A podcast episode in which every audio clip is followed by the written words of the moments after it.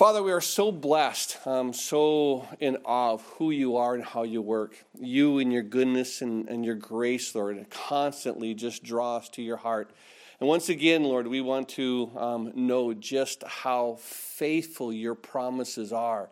Lord, as you um, promise your children, the nation of Israel, that you will restore them, that you will renew them, that, that you will not forget them, that you have a purpose for them. Even though right now, Lord, in, the, in their, their timeline, it seems that, that they are forsaken, but Lord, you said that you would never do that. And Father, we know that regardless of what it may seem like in the times of our own lives, that you will never forsake us. You will never leave us, that there's a plan that you have and, and, and the plan that you have is good. It is wonderful. It's to give us a future and a hope. And so, Father, just continue to knit our hearts to you through this passage. Um, draw us, Lord, um, into your grace, into your promises. Simply give us ears to hear what your Spirit would speak to us, your church. We ask it in Jesus' name. And all the saints of God said, Amen. Amen. All right, saints, Daniel chapter 8. Um, what I'm going to do is, is I want to actually start by reading through this chapter. So, if those of you that haven't read ahead, um, it'll kind of tune you into what's going to be going on. Those of you that have read ahead, it'll just one more time give you just an additional um, information. So before I read, just I want to just let you know this that chapter eight. Remember we talked about there in, in Daniel chapter two how the, the text had gone from from Hebrew to Aramaic. And in chapter 8, it moves back from the Aramaic to the Hebrew. Now, this is important because in that last chapter, as Daniel was, you know, had that vision in the first year of, of um, Belshazzar, of his reign, that the vision was basically for the world itself. Now, as we're moving here to Daniel's, you know, um, the, the rest of his prophetic vision here, it is in the Hebrew, and we, we keep in mind that the, the vision is not going to be focused necessarily on the world, but it's going to be kind of centering now to the nation Israel, to Jerusalem as the city, and God's restoration of it. And so keep in mind that as we go through this passage, um, it's going to start focusing um, now towards Israel. So part of the vision is going to be, you know, similar to what we already covered in, in chapter 7. However, the similarity is going to end because it's not just affecting the world, but it's really how it affects Israel and Jerusalem as a whole. So let's go through and just start reading through this chapter. Daniel chapter 8, beginning in verse 1. In the third year of the reign of Belshazzar, a vision appeared to me, to me, Daniel, after the one that appeared to me the first time. I saw in the vision, and so it happened while I was looking, that I was in Shushan, the citadel, which is the province of Elam. And I saw in the vision that I was by the river Ulai. And then I lifted my eyes, and I saw there standing beside the river a ram which had two horns. The two horns were high, but one was higher than the other. And the higher one came up last. I saw the ram pushing westward and northward and southward so that no animal could withstand him, nor was there any that could deliver from his hand. But he did according to his will and became great.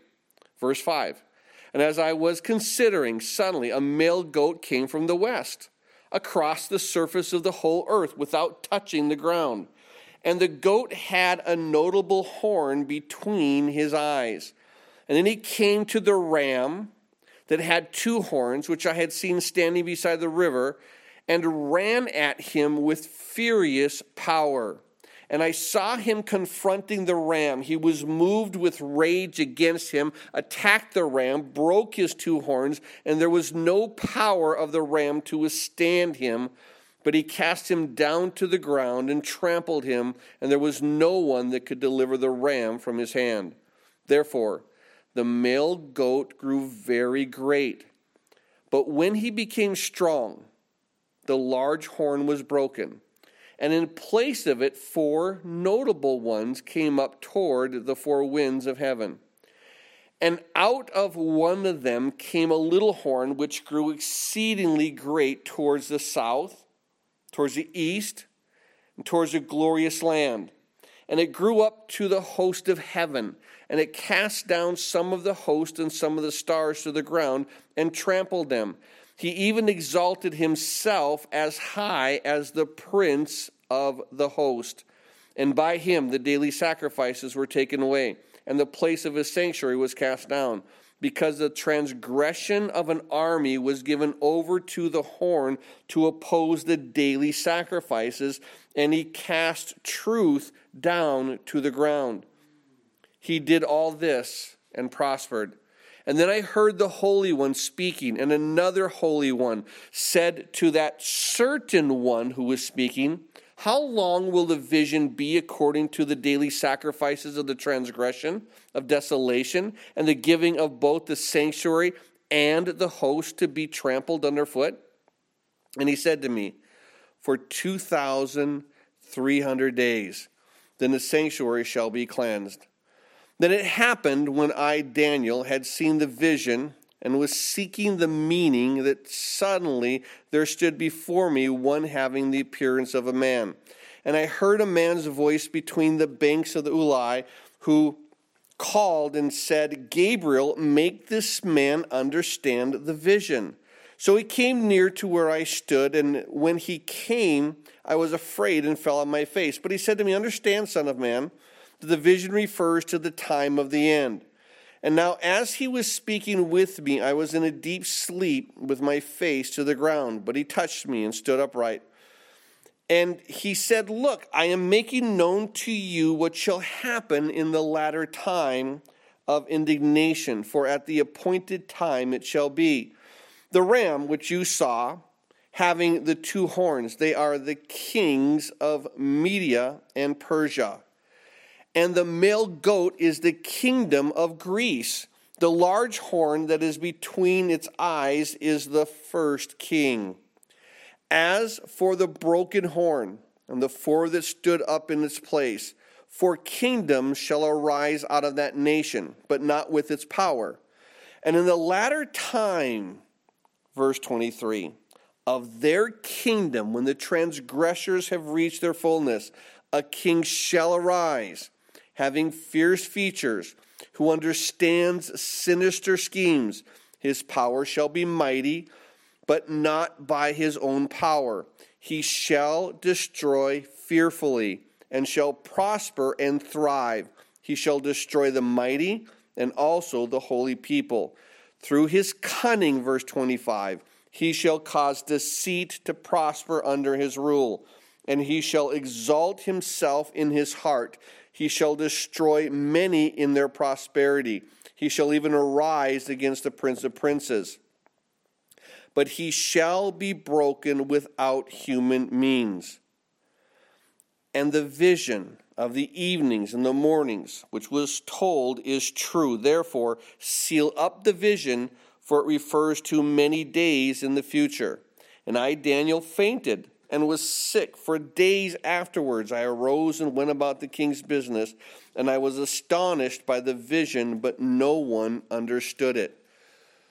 As we come into this chapter, it's important to realize that, as we noted earlier, that now Daniel is trying to draw the God is trying to get Daniel's attention to focus on the Jews. And more importantly, we'll see focused on Jerusalem as we noted here as we're going through Daniel chapter 8, remember as we read there in verse 9, and out of one of them came a little horn which grew exceedingly great towards the south, towards the east, towards the glorious land. That is a, a type, it's a wording, it's a phrasing for the, the um, Israel, it's for Jerusalem. Now, as we note this, let's take a look at this. Verse 1 In the third year of the reign of King Belshazzar, a vision appeared to me, to me, Daniel, after the one that appeared to me the first time. Now, as we had noted back in chapter 7, verse 1, in the first year of Belshazzar, the king of Babylon, Daniel had a dream and visions of his head while on his bed. He had that dream that dealt with the world and nations that were coming. We saw how back when Nebuchadnezzar had his dream, that he had that dream of the kingdoms that would come, but he saw it as this incredible monument. He saw it as this beautiful image. It was just, just look at how great man is in the rules as he begins to rule the kingdoms. And we saw there in that vision, of course, the head of gold, which was Nebuchadnezzar, the, the, the chest and the arms of silver, which are you know split into two now with the two arms, the Medo Persian Empire. It'll be inferior to the first. Then you had, of course, the, um, the, the waist of bronze, the legs of iron. And of course, the legs of bronze will be the Grecian Empire. The legs of iron will be the Roman Empire. And then, of course, the feet with the ten toes, and the feet were iron mixed with clay. In other words, no one conquered Rome, but Rome itself implodes, but it will revive itself. However, it will become even weaker. It won't be as strong as the first Roman Empire. Now, that's how um, Nebuchadnezzar is, is revealed to see the kingdoms of men. And as he see those kingdoms of men, then we, we recognize that Daniel has this vision, but Daniel doesn't see this vision as something amazing as man's image, a monument, if you will. Daniel sees the kingdoms of men as beasts, something horrible. And of course, in Daniel chapter 7, we saw, you know, Babylon, Nebuchadnezzar, as the lion, the, the, the greatest of all the, the animals, like the king of the forest. And then, of course, the Medo Persian Empire will come as a bear, with, of course, those three ribs um, in its teeth, speaking of the nations that it conquered. And then there was the leopard. And the leopard, of course, was the fast one, and that would be the Grecian Empire. And then you had that fourth, the dreadful beast.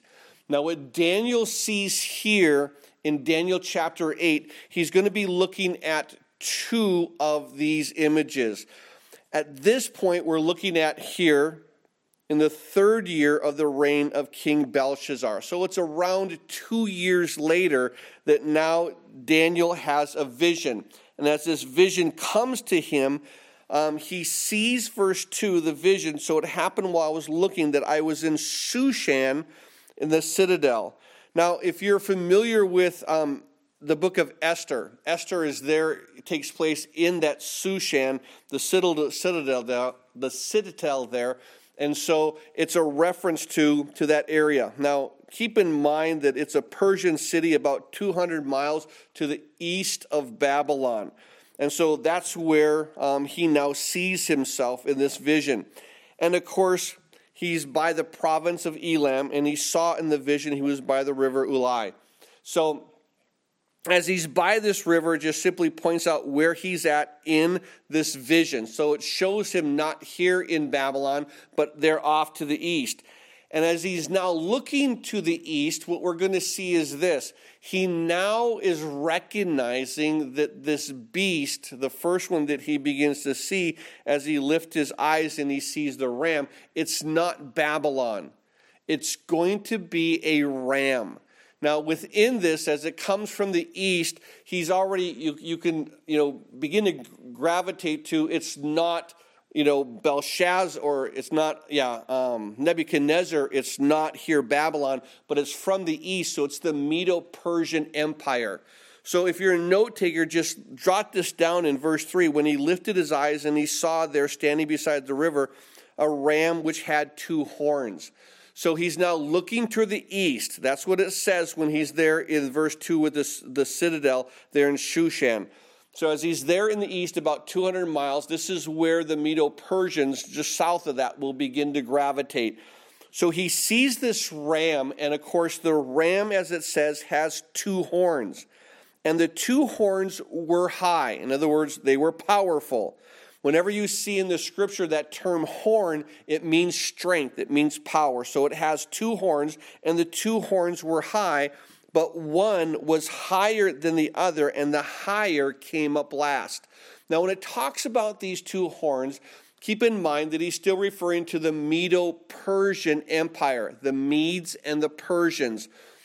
When we noted how they came to power, the Medes came into power and, and they were almost the de facto head initially. So every time that you see when they initially come to power, it's the Medes, the Medes, the Medes, Darius the Mede. But eventually, the Persian Empire becomes stronger than the Median Empire, and that's what you see here, and it's just history.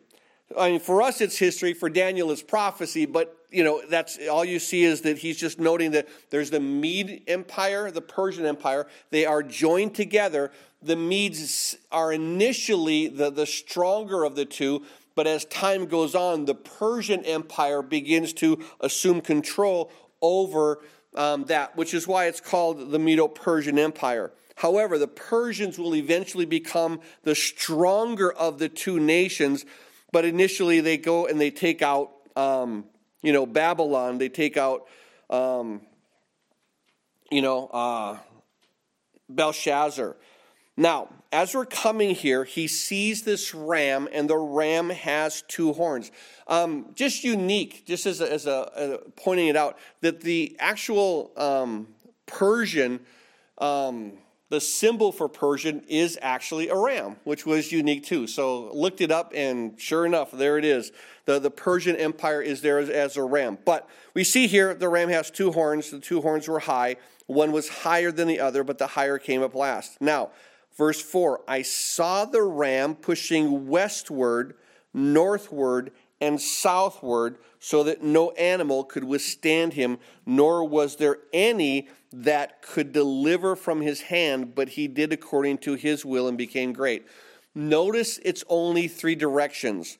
In verse 4, he goes westward, he goes northward, he goes southward. Now, why doesn't he go eastward? Because he's already in the east. So you, he's like, well, you can't go any more east because that's where you are. So we do see that once again, this portrays that it is the, the, the Medo Persian Empire. Now in verse 5, and as I was considering, looking at here, this, this vision with the Medo Persian Empire coming and conquering Babylon, that's the first. Now comes the, the, the greater context of what this chapter is. So keep in mind that within this vision, Babylon isn't even mentioned here, other than the, um, the ram comes and conquers. That's all you see. Now, the ram is just an introduction because now the meat comes with this male goat that's found in verse 5. And as I was considering, suddenly a male goat came from the west across the surface of the whole earth without touching the ground, and the goat had a notable horn between its eyes. Now, if you take a look at verse 21, one more time, notice what it says. And the male goat is the kingdom of Greece. The large horn that is between its eyes is the first king. So we don't have to go into a lot of hoopla. Scripture simply interprets Scripture. We see here that as we're looking to this, verse 20 says, The ram which you saw having two horns, they are the kings of Media and Persia. Understand, this next goat is the kingdom of Greece. The large horn is its first king, which is, of course, Alexander the Great. Now, Alexander the Great, as he comes on the scene, it's an incredible, interesting story of, of how he, he takes place here. Um, Alexander is um, known as either the, the shaggy goat, he's called the shaggy goat simply because of what you see here in verse 21, where it said um, there was a male goat. Um, sometimes that term is shaggy. Um, so it just means that he was this hairy guy. But, but he comes and, and he's, it's actually one of the symbols there of the Grecian Empire. Um, one of the goat was a symbol of Macedonia. And of course, Macedonia would be the larger territory that covers Greece. It would be by the Aegean Sea, um, by the, the city Aegea. Now, keep in mind that the um, Aegean Sea is the sea of the goats and the, the Aegea, the city, is the city of goats. And so that's where you see here that, that um, Macedonian symbol that, of course, encompasses Greece. That's part of um, the, the goat. And so, incredibly, that here Alexander now comes on the scene and he's the first king. Now, he begins young. Now, his father was the, the one of the kings of Macedonia, and they were um, initially conquered by the Medo Persians before they went after the Babylonians. And so, as they were beginning to be strengthened, the Medo Persians came. And so, many scholars believe that this is Alexander coming and really saying, this is revenge. And so you see the intensity of which he comes after here um, the Medo Persians. Now, just as a, as a note, um, I caught this online and I was intrigued by it, but Alexander was taught by um, Aristotle. And so I thought it was intriguing. I thought it was unique. Um, you don't see it here in Scripture. It doesn't t- say who taught the first king. We know who it was. We know it was Alexander, um, but he was taught by Aristotle. Now, according to Josephus, we see that um, something unique begins to happen with Alexander. Now, when Alexander um, comes on the scene, and, and Josephus writes of this that after Alexander had defeated Tyre, and of course you know that, that you know, Tyre had, had escaped Babylon, but eventually where Alexander the Great comes on, he actually throws all the, the, the stuff into the causeway, actually builds a bridge across it and, you know, and takes out Tyre. Now he's able to do that. Now, after Alexander defeats Tyre, he now is going to make his way down to Egypt. And as he makes his way down to Egypt, one of the things that had happened is he was looking for supplies to say, hey, someone help me with, with some supplies as I'm taking out Tyre. Um, Israel, Jerusalem, had refused. They said, we don't want to do that. We're, we're, we're not going to do that and help you out there. So initially, Alexander was going to come and he wanted to destroy Jerusalem. Now, this is what's beautiful. According to Josephus, if you understand, he's one of the, the people who writes the history of the Jews, that the high priest's name was Jaddua, J A D D U A, Jaddua. He was the high priest. Now, this high priest had actually taken other priests in their garments and had gone out of the city to meet Alexander. And as he goes outside to meet Alexander, Alexander had shared, and this is according to Josephus, he had a vision while in Macedonia, in a place called Dios in Macedonia. He had this vision and he saw this man dressed in a priestly garb. He literally saw Jaddua coming to him. And as Jaddua came to him, he said, Listen, you continue what you're going to do. Just go down to Egypt and you will conquer and you will be victorious. And so Alexander was so amazed that this was the man of his vision that he went into Jerusalem itself. And it's been said this is by tradition now, not, not Josephus, but tradition has it that um, actually opened up the book of Daniel to chapter 8 and started reading verse 21 and says, And the male goat is the kingdom of Greece, and the large horn that is between its eyes is the first king. And was telling him about his victory. And was saying that this here, Daniel chapter 8, that was written 200 years before you were even born, it talks about you here.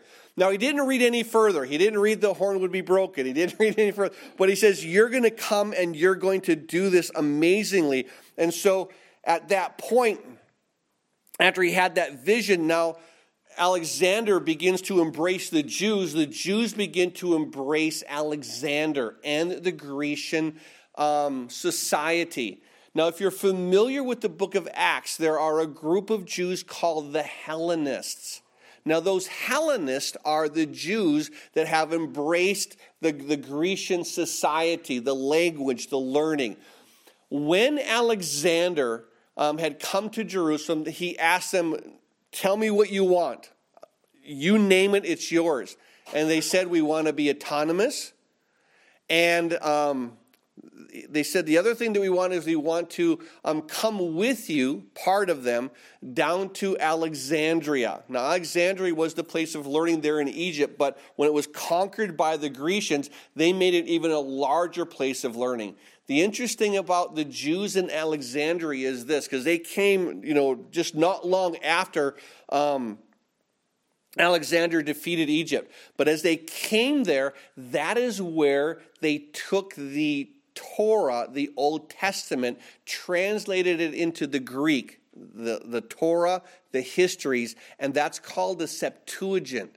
That was actually done in Alexandria not long after um, Alexandria conquered it. Alexander conquered it because um, of, of, what they had done, what this high priest Jaddua had done by going to Alexander the Great. So it's a side note. I thought it was intriguing. I wanted to share that with you, a little bit of history. Now let's get back to our lesson. So, verse 5 once again, and as I was considering, suddenly a male goat came from the west. So, he doesn't come from the east, the north, the south. He comes from the Macedonian area. And so, as he comes from the west, across the surface of the whole earth.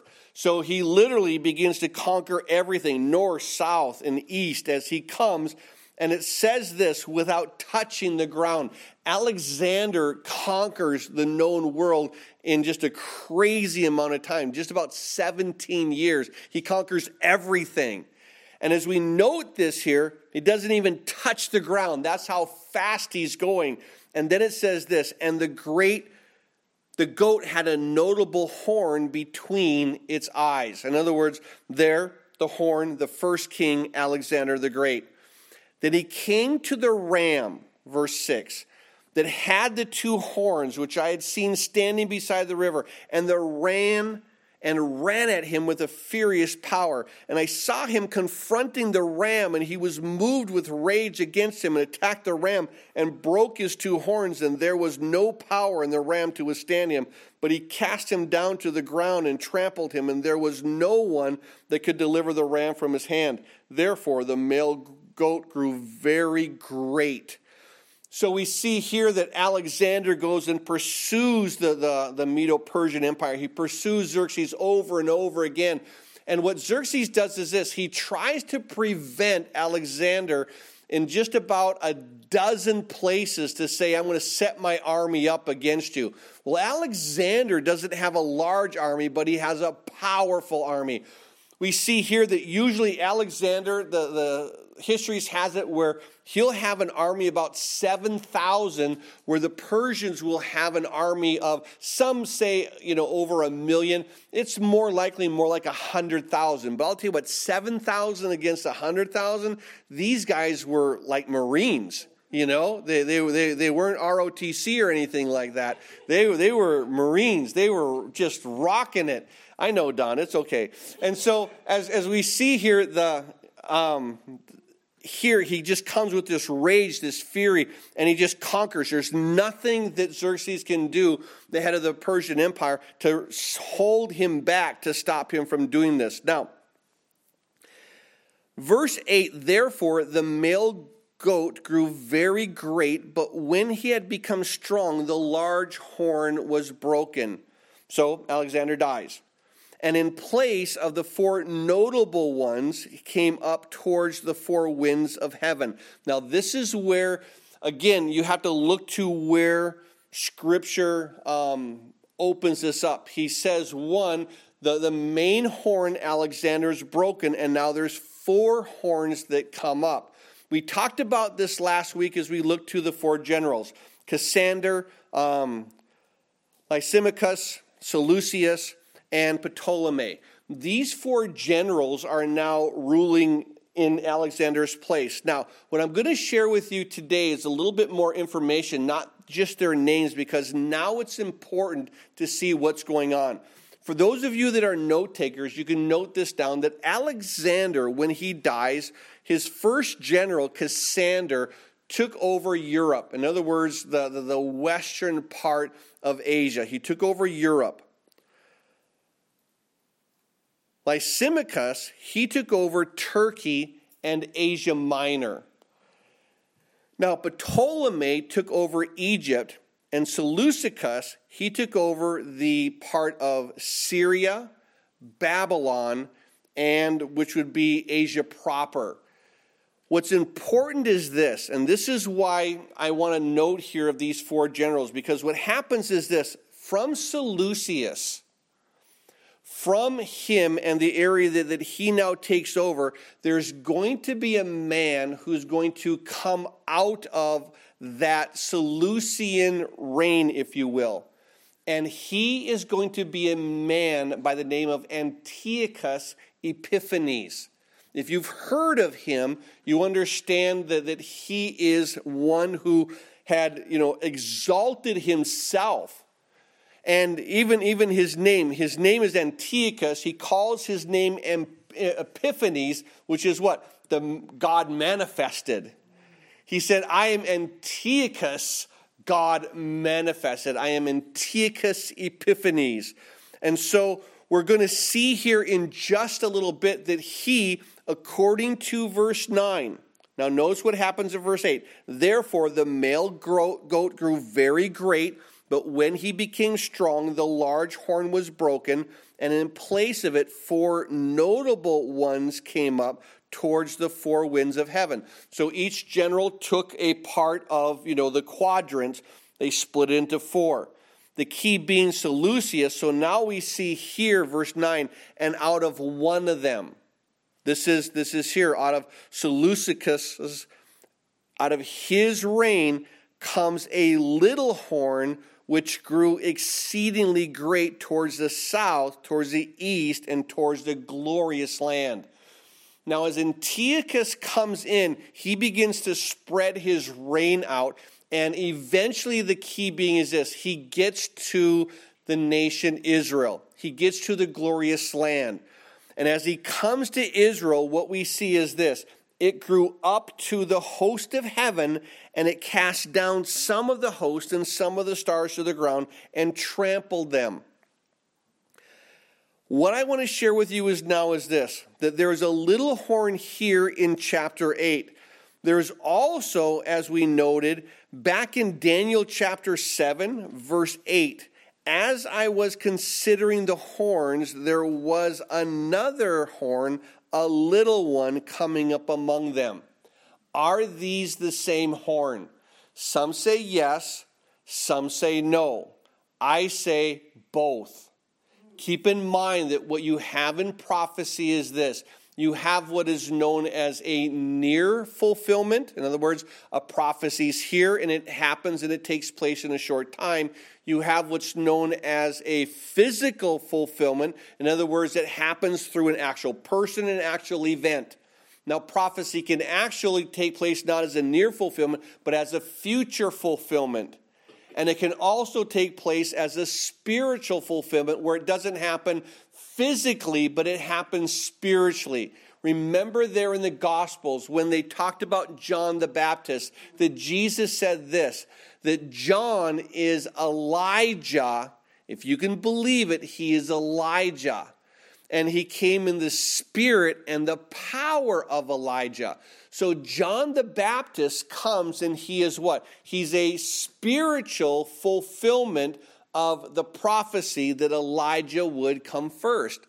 But we also saw there in the Gospels that not only was John the spiritual fulfillment, but there on the Mount of Transfiguration, who was there? Moses and Elijah. There was actually a physical fulfillment of the prophecy. And I do believe that that was a near fulfillment. There's also going to be a future fulfillment. There are going to be two witnesses. One of them may be in the spirit of Elijah, one of them may actually be Elijah. I'll have to get the tape and watch it when I'm in heaven because I'm curious to who he's going to be. But you see here what prophecy does. I want to share with you that the little horn, this little horn is going to be known as the Antichrist. And of course, that's what we'll see here in Daniel chapter 7, what we saw last week. But that little horn in chapter 7 comes out of what? Comes out of the revived Roman Empire. The little horn here in chapter 8 comes out of what? It comes out of the ram and the four horns that came out of the ram. It comes out of the, the you know, the, the Seleucian, um, Seleucus is the, the general, you know, through his, um, his reign.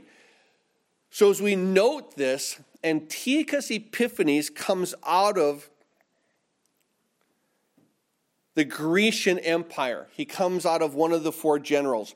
So, in that sense, he's not the same little horn as there in chapter 7, who comes out of the revived Roman Empire. Hopefully, I didn't confuse you on that.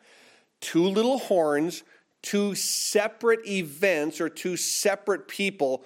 The Antichrist that is spoken of seven comes out of the revived Roman Empire this one here in Daniel chapter 8 comes out of the Grecian Empire from the four generals. Why is that important? One, they are two distinct individuals.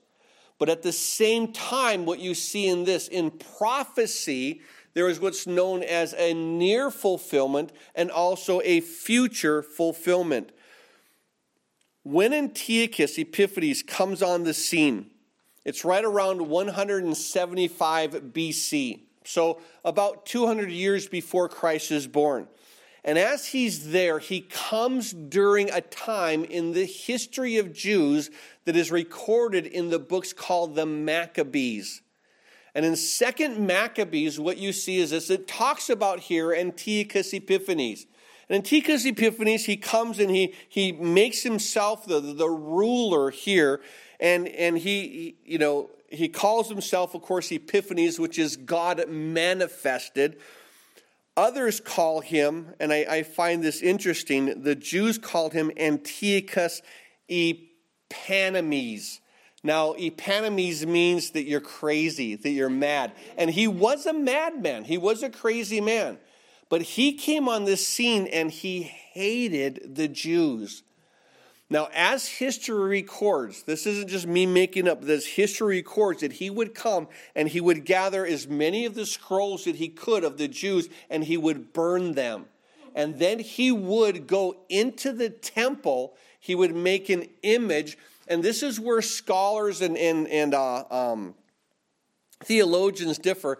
Some say that he made an image of himself, others say that he made an image of Zeus, who he worshiped and then he made an altar to Zeus or he made an altar to himself. And as he put up this altar, as this image within the temple, whether it was of himself or of Zeus, and at this point it's not of God, because God, you don't make an image of God.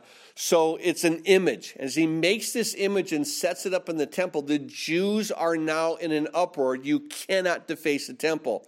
Well, at that point, when Antiochus does, he and his armies slaughter about 40,000 Jews in that one day. And he just goes and he does it anyways. And within the next year, um, they say that the death toll of the Jews could be almost a million that were there in the land at that time. And so we see here that there's a little horn. Now, why am I spending so much time on this little horn? One, it's prophecy. Because what happens is this have you ever noted how in the Old Testament it talks about the coming of the Messiah? And as it talks about the coming of Messiah, it speaks of what? Him coming as this lion that will conquer and rule and reign, but also talks about the lamb that will be slain. And the people are scratching their yarmulkes and trying to figure out what's going on here. What really is, is he the lion? Is he the lamb? And the answer is he's both. And you see here that we don't understand that when it spoke of the Messiah, that it spoke of what? Two comings. That he would come his first time and he would come his second time. And even as Jesus began to speak there on the Mount of Olives, or um, as he began to speak um, to his disciples there in, in Matthew 24, 25, that he began to tell them of, you know, when will these things be? What will be the sign of the coming? And as he talks about the Antichrist, he's referring to his coming. But what most scholars don't understand is he's referring to two comings. One, I'm coming in a rapture, and one, I'm coming to earth. And there's a, a, beautiful mix when you look at scripture. You can see the difference. It's not just one coming, but it's two when you look at the Old Testament. He comes the first time as the lamb that will be slain, as a servant, and he comes the second time as a king there at the end of the Great Tribulation. But when he comes the second time, he's going to come once for his church in the clouds, once he's going to come down to the land at the end of the tribulation. Once is before, once is after. And as we see this here, that same type of truth comes to speaking of this little horn, that it's a mixture of both Antiochus Epiphanes and the Antichrist. And so, as here Daniel gets this knowledge, he says it. Now, he doesn't understand the split, the difference, that there are two types of Antichrist that is coming here. As he sees the first one, what he doesn't realize is this the first is a shadow, is a type of the second. So he's the little, little horn, if you will, Antiochus. He's the one who's going to come and set up a temple. He's going to, of course, desecrate the temple. He's going to slaughter a pig there upon the altar that he sets up. He's actually going to cause the priest to drink from the blood of the pig. It tells you how sick this guy is. And eventually the Jews then say, I'm going to come and we're going to wipe you out. And they do. They, they, they take Antiochus, they, they he flees the city, the army flees the city, and then they begin to purify. They begin to purify one more time the temple. And as they begin to purify the temple, they light the candles. Now, as they're lighting the candles, they realize that they only have so much oil. And as they only have so much oil, they're thinking, oh no, you, you're going to run out, and God is going to be so displeased with us because according to Scripture, it takes at least eight days to make oil that is right so that God can use it. You have to wait and pray and sanctify this oil, and it takes eight days. And you're going to run out of oil, and and you know you you can't do that. Well, what's interesting is this: is they begin to pray and say, you know what? I think God is going to provide for us. And so the oil lasts for eight days. Thus comes, of course, Hanukkah. And all this is where, you know, we look to history, it's all interwoven here. So, coming back to our text, I want to focus on this once again and realize that as we're speaking of this, we're going to be bouncing from this little, little horn, Antiochus Epiphanes, to the little horn, the Antichrist. Now, as Antiochus is a shadow, a type, you're going to see many of his actions are going to be what? Are going to be a precursor to the same actions as the Antichrist. Why? I do believe that he has that same spiritual demonic influence, you know, of Satan that will come upon Antichrist himself. So, back to verse 9. And out of one of them came a little horn, which grew exceedingly great towards the south, towards the east, and towards the gracious land. So, or towards the glorious land. He's now speaking of Israel. Verse 10 And it grew up to the host of heaven, and it cast down some of the host and some of the stars to the ground, and trampled them. At this point, you're looking at two things. Some say that it's a fulfillment literally as Antiochus slaughters the priest, which would be messengers of heaven himself. And that may be, that is true in that little sense, but keep in mind that the, the true spirit behind him is what? If you remember there, that the, the Satan himself, there in, in Isaiah 14, Ezekiel 28, and there in, in Revelation where he goes up and says, I want to exalt my throne above God's throne. Of course, God humbles him, brings him down, but he does take what? He takes part of the host of heaven, a third of them, and draws them to the earth. So we see here it's the spirit now that's behind Antiochus. So, verse 10, it grew up to the host of heaven it cast down some of the host and some of the stars to the ground and trampled them. At this point, that near fulfillment in the smaller sense, he takes out the priests and he wipes them out, but at the same time, the spirit behind him also goes, and we see that heart. Now, I want to read to you one portion in Matthew chapter 24, verse 29. 24, verse 29. It says this that immediately after the tribulation of those days, the sun will be darkened and the moon will not give its light. The stars will fall from heaven and the powers of the heavens will be shaken. So you see, in a sense, that what Matthew 24 29 does is it actually speaks of the, the host, not necessarily the angels, but also stars themselves, you know, will be falling down. So we see that there are going to be signs that will be accompanying here as this little horn goes in and you know begins to goes into the, the promised land goes into the glorious land and of course will begin to desecrate the temple. So with that being said you see now three aspects of how prophecy can be fulfilled. One the near sense he goes and he wipes out the priest Two, in the future sense, the physical sense, he's also taking stars of heaven will also come down, where we see here it grew up to the host of heaven, cast down some of the hosts and of the stars to the ground, and trample them. They're the signs that the stars are falling, and he says, I have this kind of authority. And then you also see the spirit behind him, of course, with um, the Antichrist there, you know, um, as he comes. Now, verse 11 he even exalted himself as high as the prince of the host, and by him the daily sacrifices were taken away, and the place of his sanctuary was cast down. Because of transgression, an army was given to over to the horn to oppose the daily sacrifices, and he cast truth down to the ground. He did all this and he prospered. So we see here that he even exalts himself as high as the Prince of Hosts. Now keep in mind, we did note his name was what? Epiphanes, God manifested.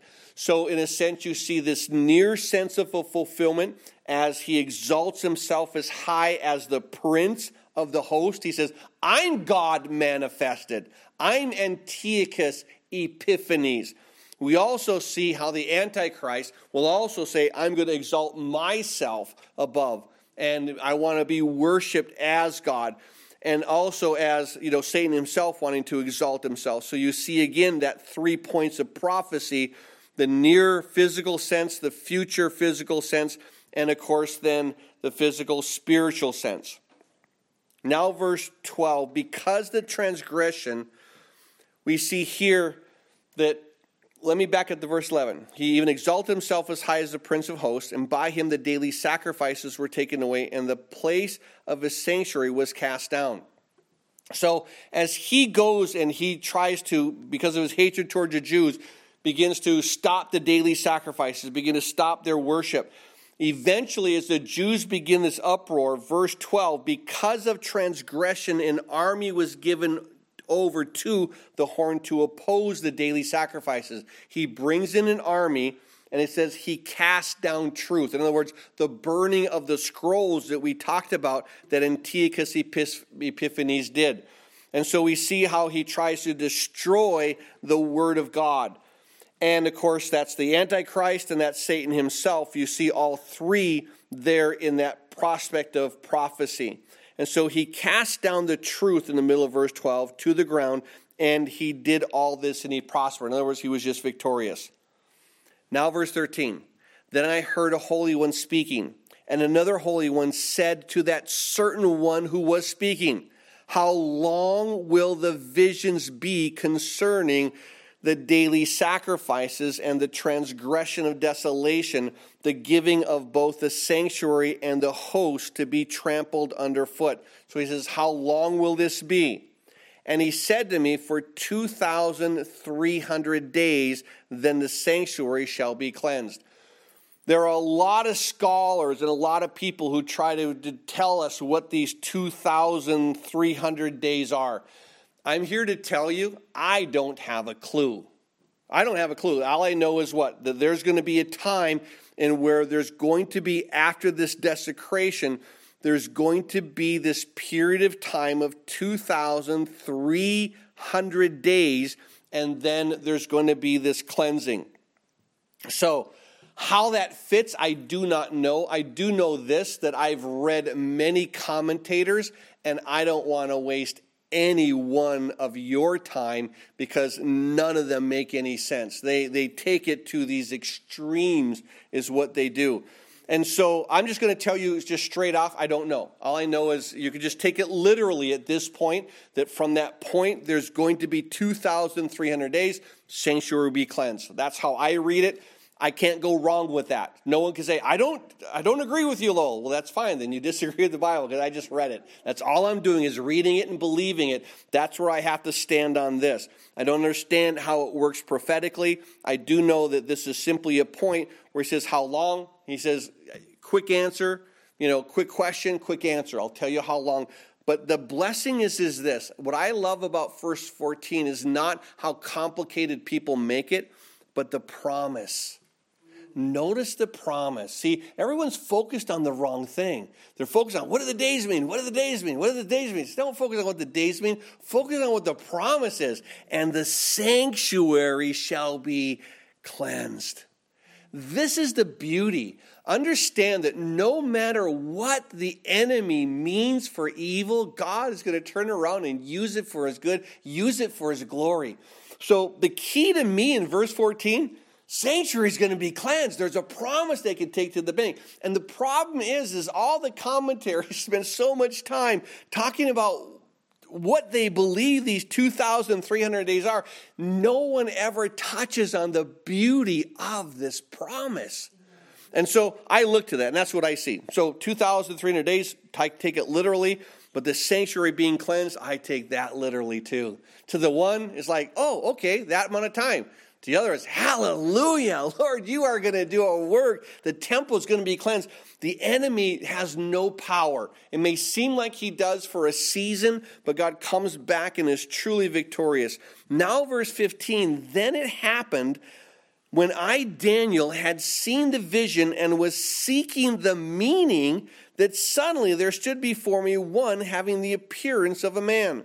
And i heard a man's voice between the banks of the ulai who called out and said, Gabriel, make this man understand the vision. Now, this is beautiful. We now understand this messenger's name, Gabriel. Now, maybe you've heard that name before. Understand that when you see Gabriel, the messenger from heaven, it's usually this it's a messenger that deals with the nation Israel in one form or another, wherever Gabriel comes on the scene, he gives a message to the nation Israel. It may be a message to an individual person, but it's always a message for the nation Israel. And so he says, Gabriel, it's your territory. Just make Daniel understand. And so I, I love the heart because here, Daniel himself, we've known him what? He's a mighty man of God. He interprets visions and dreams. And literally, he's a man of prayer and faith. And now he's clueless. He's clueless until what? Until the Spirit of God illuminates the Word of God with His Spirit, with God's understanding. And even this man, Daniel, needs help.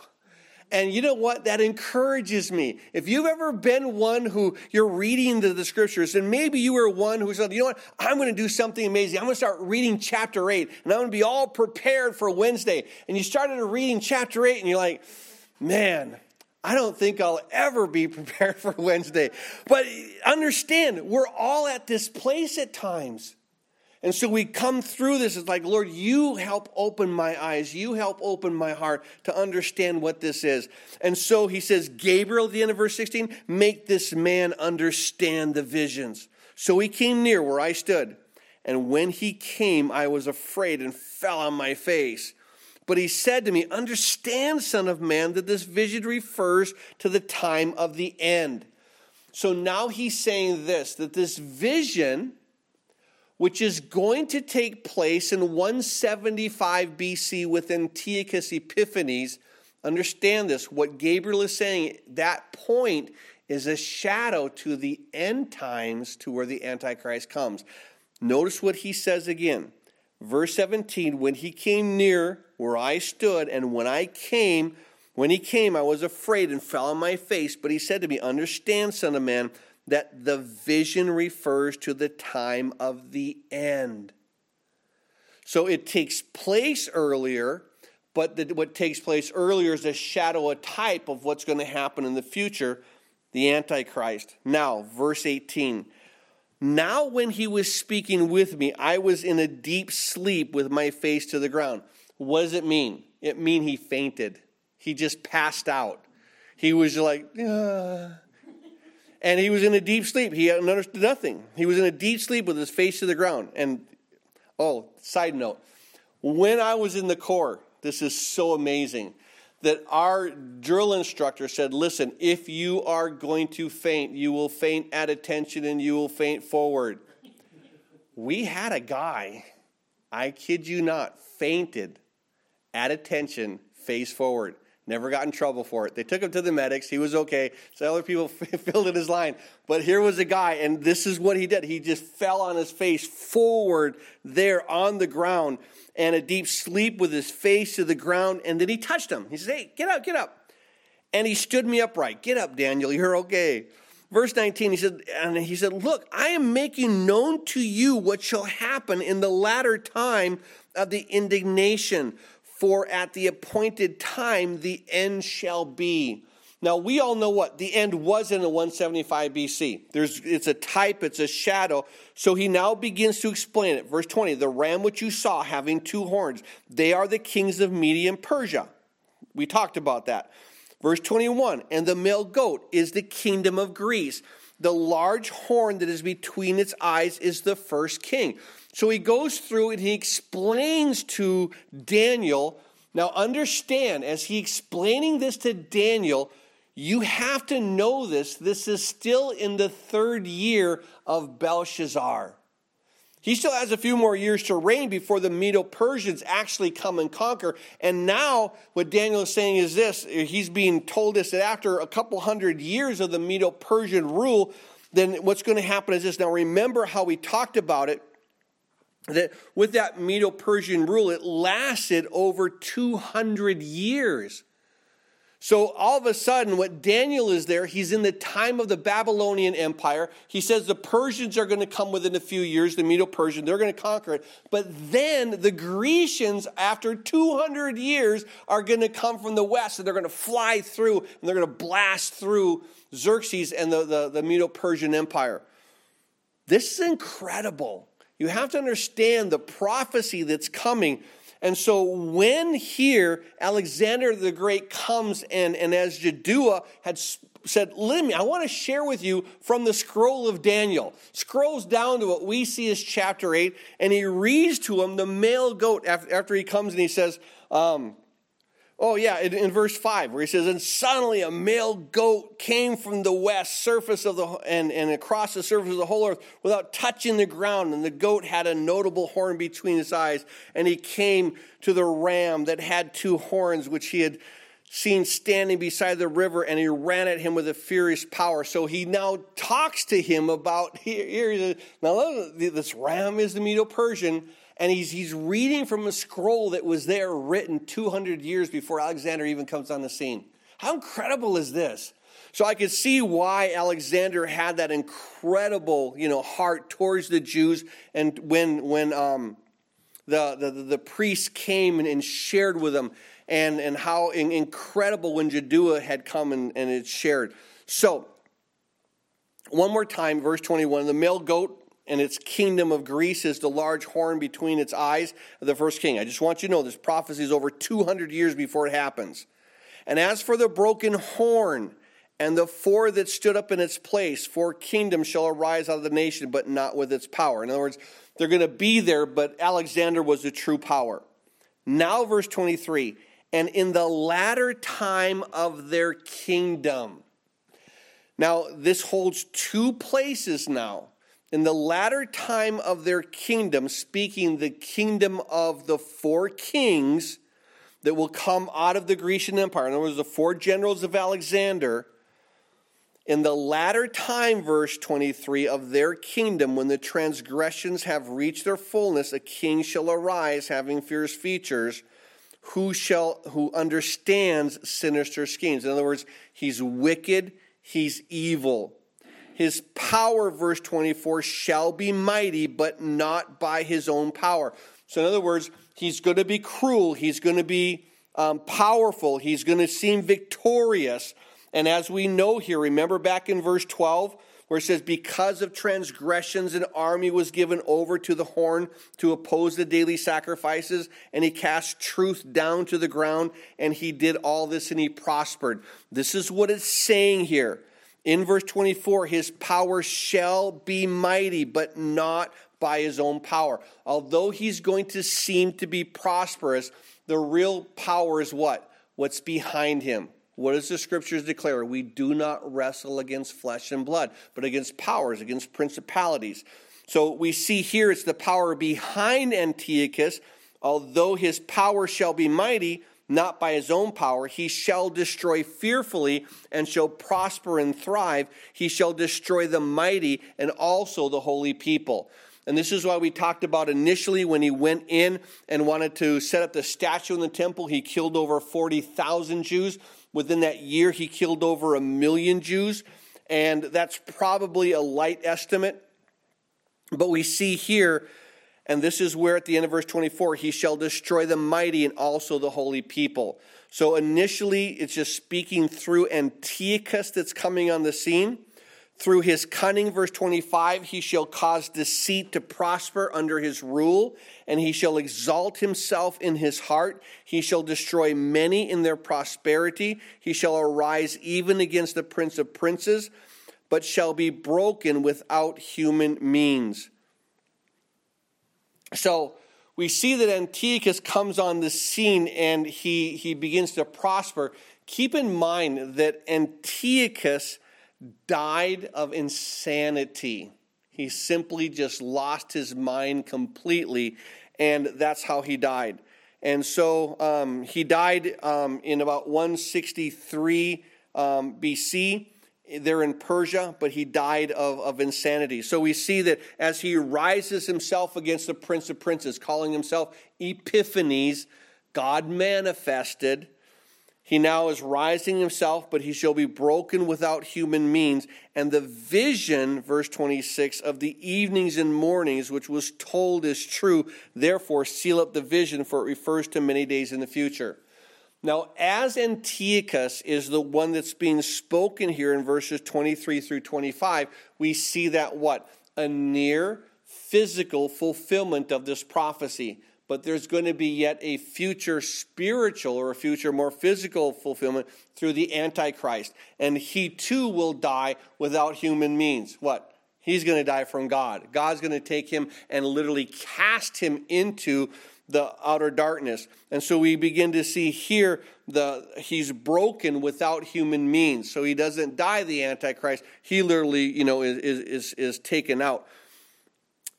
So you see this near sense, the future sense of this prophecy. And now, verse 26 and the vision of the evenings and the mornings, which was told was true. And therefore, seal up the vision, for it refers to many days in the future. And I, Daniel, fainted and was sick. For days afterwards, I arose and went about the king's business. I was astonished by the vision, but no one understood it. So at this point, he's trying to grasp what's going on. He's trying to grasp what the scene is. Now, the amazing thing is us. We look backwards at history and we're like, wow, this is amazing. But Daniel is what? He's looking forward to over 200 years, not knowing what in the world is going on. So we see here as we look back at the, the beautiful portion of this prophecy. Now, the thing that I want to close with is this realize that once again, that Daniel here is focusing on what? He's going to focus on Israel. He's going to focus on his brethren. He's going to focus on Jerusalem. And that's going to become so apparent even when we get into the next chapter. So the next chapter is probably my favorite one of all of Daniel because we'll be in it. Um, it seems like whatever chapter I am happens to be my favorite, but the, the prophecy there is, is just absolutely amazing, speaking of 483 years in the future of the exact day that Jesus will come into Jerusalem, to where he said, Jerusalem, if you'd only known this your day, he expected them to know it. So, but that's for for uh, next week. But at this point, understand what Daniel is doing. He's drawing attention back He's focused on just two of the beasts that he saw, seeing them differently, God is showing them. One is a ram, the actual physical emblem of the, the, the, the Persian Empire. And the other, of course, is the, the, the goat, which is the, the emblem of the Macedonian or the Grecian Empire. So God already knew all these things, pointed them out. It says, Daniel, this is going to just, and that's why, you know, these critics say Daniel couldn't have written it there, you know, when he was there with Belshazzar. It couldn't have been, it's too accurate. well, all right, you just have a hard time with God. You don't have a hard time with Daniel. So let's bow our hearts. Father, we do thank you for who you are, how you work, your goodness and your grace. Thank you, Lord, for what you do and how you do it. We simply ask, Lord, that you, through your Spirit, would continue to meet and minister, draw us to you. We thank you, Lord, for this word. And we thank you, Lord, for the promises that you, Lord, are not done. Even when it seems that the enemy's winning, Father, he could never win. He could never win. All he can do is usher us home. And that's a victory for you because the victory was won on the cross, Jesus. And we're so thankful for who you are and what you've done that we are saved by your grace. And no matter what happens today or tomorrow, whether we live or we, we die, to, um, to die, we're with you. To live is gain. We have another day to proclaim you um, to this lost and dying world. But do the work. Draw our hearts to you continually. Um, we just give you the glory and the praise as we pray in Jesus' name. And all the saints of God said, Amen. Amen.